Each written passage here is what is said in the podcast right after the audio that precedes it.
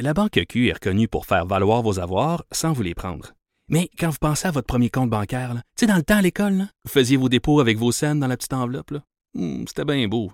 Mais avec le temps, ce vieux compte-là vous a coûté des milliers de dollars en frais, puis vous ne faites pas une scène d'intérêt. Avec la Banque Q, vous obtenez des intérêts élevés et aucun frais sur vos services bancaires courants. Autrement dit, ça fait pas mal plus de scènes dans votre enveloppe, ça. Banque Q, faites valoir vos avoirs. Visitez banqueq.ca pour en savoir plus. Bon jeudi, aujourd'hui, on est le 16 avril 2020. Mon nom est Jonathan Trudeau. Bienvenue en Franchement dit, bienvenue à Cube Radio. Salut Maude. Salut. Comment ça va? Ça va bien? J'aurais le goût de dire toi, mais je. Moi, Ah, ah. ah. Moi, Je tiens à rassurer ça. les gens, je- je t'as disais à Richard- aujourd'hui. Ah oui, c'est ça. Je disais à Richard que ça, ça, ça fait longtemps que ça m'a pas, pas ça m'a que ça ne m'a pas tenté de faire de la radio comme ça.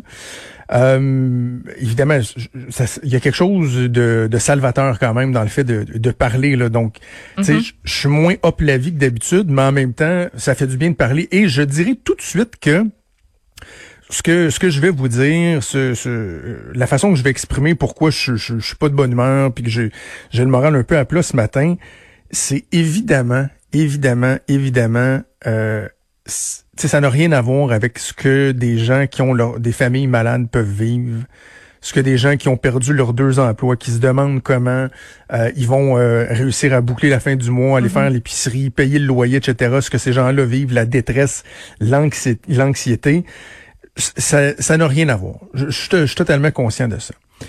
Sauf que hier, moi, à 13 heures, le, le premier ministre du Québec m'a carrément jeté à terre. Il m'a jeté à terre et j'ai été euh, enragé pendant des heures de temps. Euh, pour la première fois de ma vie, Maud, j'ai écrit un texte, un blog que j'ai finalement décidé de ne pas publier. Un beau, écoute, 700 mots, toi. Hein? J'en, j'en avais long à dire. 700 mots, lus, relus, repeaufinés. Honnêtement, c'est un, c'est un bon texte. c'est ça margeait. Puis je me suis dit non, non, je vais respirer par le nez, je vais respirer par le nez, mais je peux pas m'empêcher de trouver qu'il y a quelque chose de déplorable dans le fait que le premier du Québec hier se soit servi du punching bag préféré des Québécois, des médecins spécialistes, pour, en quelque part, changer le focus de la crise actuelle. Parce que il y a tellement de questions, puis c'est drôle parce que justement, ma, chronique hier dans le journal, puis on a parlé à l'émission, portait sur ça, tu sais, sur euh, des questions qui demeurent sans réponse, sur l'imputabilité du gouvernement. L'imputabilité, ça veut pas dire que tout est de la faute du premier ministre lui-même, parce qu'on l'aime, le premier ministre, il fait une bonne job, il est empathique. Ça veut pas dire que c'est de sa faute à lui, mais quand on descend dans la machine, dans la lourdeur de la machine administrative du gouvernement, il y a des questions qui se posent. Là. Tu sais, comment ça se fait que les chouaries se sont vues euh, octroyer des permis alors qu'il y avait des passés criminels, alors qu'il y avait des plaintes aux protecteurs du citoyen, alors qu'il y avait des rapports du coroner?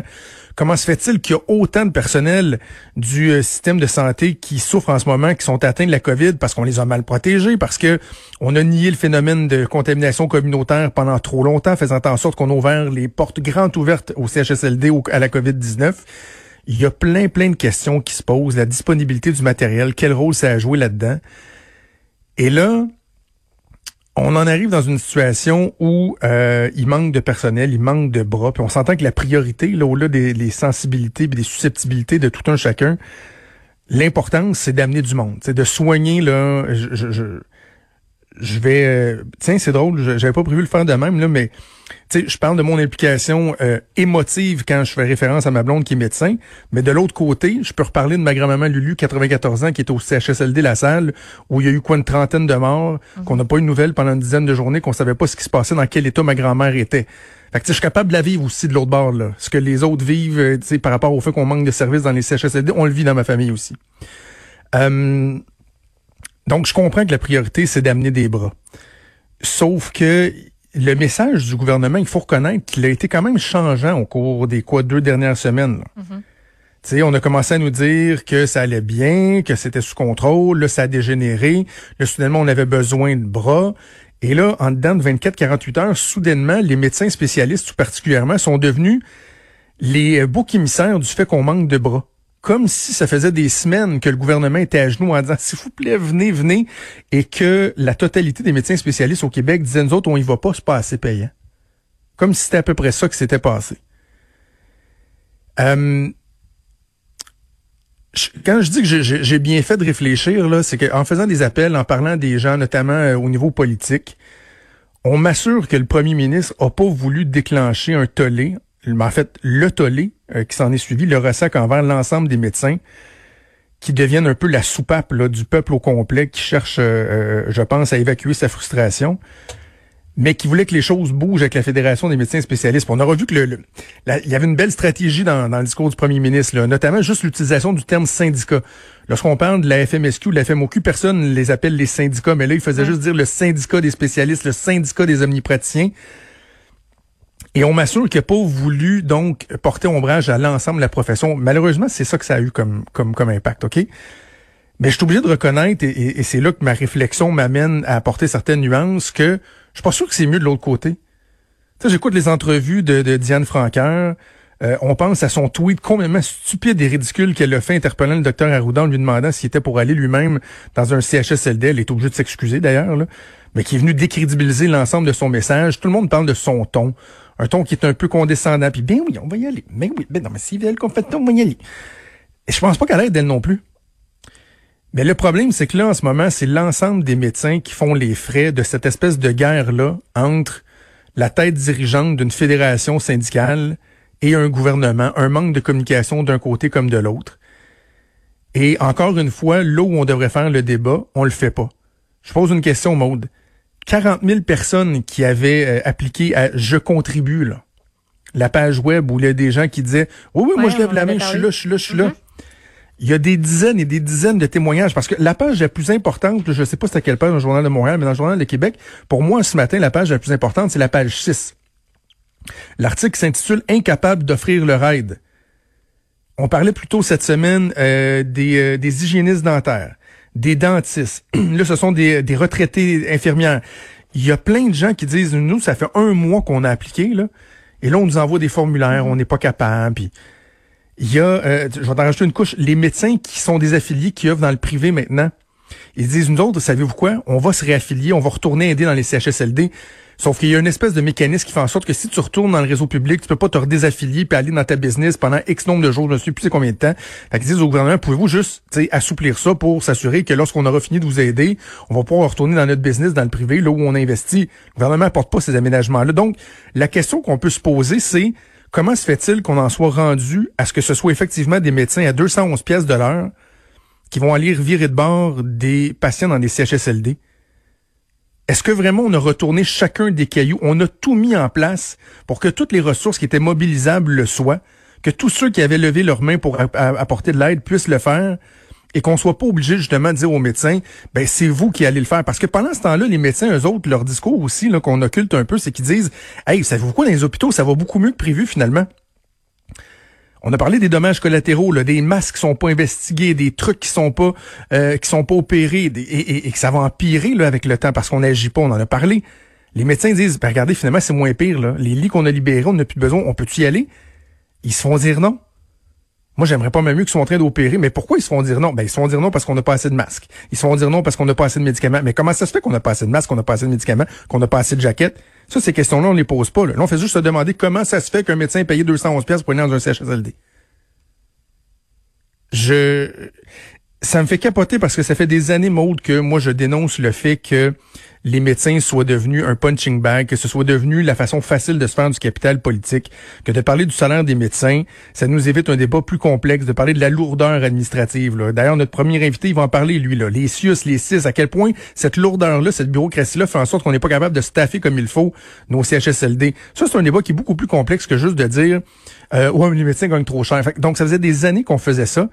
Et là, depuis quelques semaines, moi, ça me faisait du bien au nom des, médecins, en tant que conjoint d'une médecin qui se, qui sacrifie puis qui fait 12 heures par jour et même plus depuis cinq semaines, là, à 6 ou 7 jours par semaine. Il y avait quelque chose de rassurant de voir que le lien est en train de se rétablir là, mais le lien, était fragile. Et là, de par l'attitude du premier ministre et de la présidente de la Fédération des médecins spécialistes, on a déjà fait éclater ce lien de confiance. Grâce à ces deux personnes-là, les héros sont devenus des zéros en moins de 24 heures. Et la conclusion de ça, c'est qu'on regarde, on se promène sur les forums et tout ça. Là. Les médecins en ce moment ont le moral le plus à plat que jamais au moment où on a le plus besoin d'eux. Mm. C'est beau, c'est un beau résultat. Je sais pas comment tu, tu, tu, reçois ça, toi, comment tu vois ça, mais je trouve ça tellement dommage que là, le focus soit mis là-dessus. Mm-hmm Et, je félicite plusieurs de mes collègues chroniqueurs. J'ai été comme agréablement surpris ce matin en lisant les journaux, puis euh, en écoutant certaines interventions. Mario ce matin avec euh, avec Benoît, mais également LCN tantôt. Euh, Benoît qui avait certaines réserves. On le sait, il y a des réserves envers les médecins, mais il disait tabarouette en même temps, là, tu sais, lâchez-moi le salaire. Là, ils ont travaillé, puis c'est drôle, un avocat criminaliste qui change 400-500 pièces de l'heure, on remet pas ça en question, mais un médecin spécialiste qui a étudié 12 ans, qui, va être payé 211 pièces de l'heure, ben oui, c'est très, très cher, mais c'est ça qui vaut, c'est ça son salaire. Bref, je suis content de voir qu'il y a bien des gens qui apportent quand même des, nuances, même s'ils peuvent rester critiques envers les médecins. C'est correct, ils ont le droit. Mais il reste que tu regardes dans la population, sur les médias sociaux, dans les vox pop, c'est épouvantable le temps qui a été créé en dedans de 24 heures. Ça me fait capoter. Ouais, puis il y a des médecins qui essaient aussi de, s'embarquer dans des conversations sur Twitter, de défendre leur point de, puis ils se font ramasser là. Il y a des gens qui, tu sais, j'ai vu un commentaire sur Twitter de d'un usager, une usagère, je me rappelle plus trop, qui disait à, à une des médecins qui, qui, qui justement, tu sais, était comme, ben moi je veux y aller là. Rappelez-moi, j'ai appliqué, je demande juste ça en plus. Moi je suis, je suis toute neuve là, je viens juste de terminer, j'ai même pas encore eu le temps de pratiquer mon métier vraiment. Demandez-moi, je, je, suis là, je suis prête. Puis il y a juste, tu sais, les commentaires, c'était épouvantable. Hein?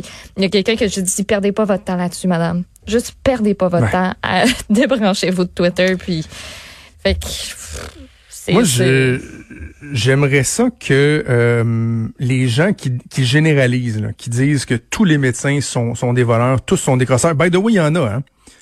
Ben, euh, moi, j'ai appris ça il y a deux, il y a deux, trois ans. Je pense que c'est Jean-François Dumas qui avait dit ça. à partir du moment où tu as un échantillon de 100 personnes, tu as une représentativité d'une masse populationnelle. Donc, tu as, des crosseurs, tu as des voleurs, tu as le même pourcentage à partir de 100. Il y en a 10 000 médecins spécialistes au Québec. Donc, des tout croches, c'est sûr qu'il y en a. Mais euh, s'il vous plaît, là, allez pas croire que la majorité sont comme ça. S'il vous plaît. Et donc, je demande à ceux qui généralisent de me sortir le papier où on a rendu public le résultat du vote qui a été fait auprès de l'ensemble des médecins spécialistes, leur demandant s'ils acceptaient d'aller contribuer dans les CHSLD et qu'un vote majoritaire disait non, pas tant que vous allez pas me donner tant de 100 pièces de l'heure. Ça n'existe pas ce vote-là, il n'y en a pas eu. Il n'y en a pas eu, ça n'existe pas, arrêtez. Puis je me demande, il y en a combien aussi qui, là, vont, vont aller dans les CHSLD pour prêter main forte et tout ça, puis, puis qui vont comme avoir un, un certain malaise? Qui vont se dire, tu sais, qui, qui, qu'ils savent là, pertinemment que, que tu sais, c'est ce salaire-là qu'ils vont faire, puis puis il y a des préposés dévoués qui vont leur montrer quoi faire, comment faire, puis qui vont leur dire bon ben aujourd'hui ce serait ça ça ça les tâches. Et ces, ces médecins-là qui vont se sentir, tu sais, qui vont rentrer là sur la, la pointe des pieds à cause de tout ça, puis qui vont se sentir mal à l'aise de, de gagner leur salaire, puis d'aller aider quand tout ce qu'ils font c'est justement aller aider. Et bravo à ceux et ceux qui jettent de l'huile sur le feu. Hein. J'entendais une porte-parole de la CNN, là, bien enragée ce matin, qui disait euh, à la fin de son intervention, je suis prête à vous gager que les autres vont avoir le droit d'avoir des masques N95, puis pas nous autres. C'est quoi cette affaire-là? C'est quoi cette affaire-là? Oh oui, c'est elle a dit ça, m'a vous gager ça, là. elle trouve ça bien épouvantable que les médecins aient négocié des primes alors que les autres se sont fait imposer une, prime de 8 je, On va juste rappeler, c'est pas une prime, premièrement c'est à l'intérieur de l'enveloppe actuelle. Ils ont réaménagé l'enveloppe actuelle parce que dans les codes de facturation des médecins, là, aller sauver le cul du système d'un CHSLD parce qu'on n'a plus de personnes pour s'occuper de nos aînés, il n'existait pas ce code-là. C'est pas de l'argent de plus, là. C'est pas de l'argent de plus. C'est la même argent qui va juste être redistribué différemment. Alors voilà, bref, c'était mon euh, commentaire euh, éditorial. Euh, on va en parler dans quelques minutes d'ailleurs avec le docteur Simon-Pierre Landry. On a un gros, gros show. Gilles Duceppe également, l'ancien chef du Bloc québécois qui va être avec nous. Danielle Henkel, la femme d'affaires qui qui va nous parler de l'entrepreneuriat au féminin, l'aspect dont je parlais hier, là, pour ceux qui ont écouté le show, c'est ce qu'on va aborder avec Danielle Henkel. Et un peu plus tard dans le show, Régis Labombe, le maire de Québec, qui va être en entrevue avec nous. Bougez pas, on fait une pause, on revient.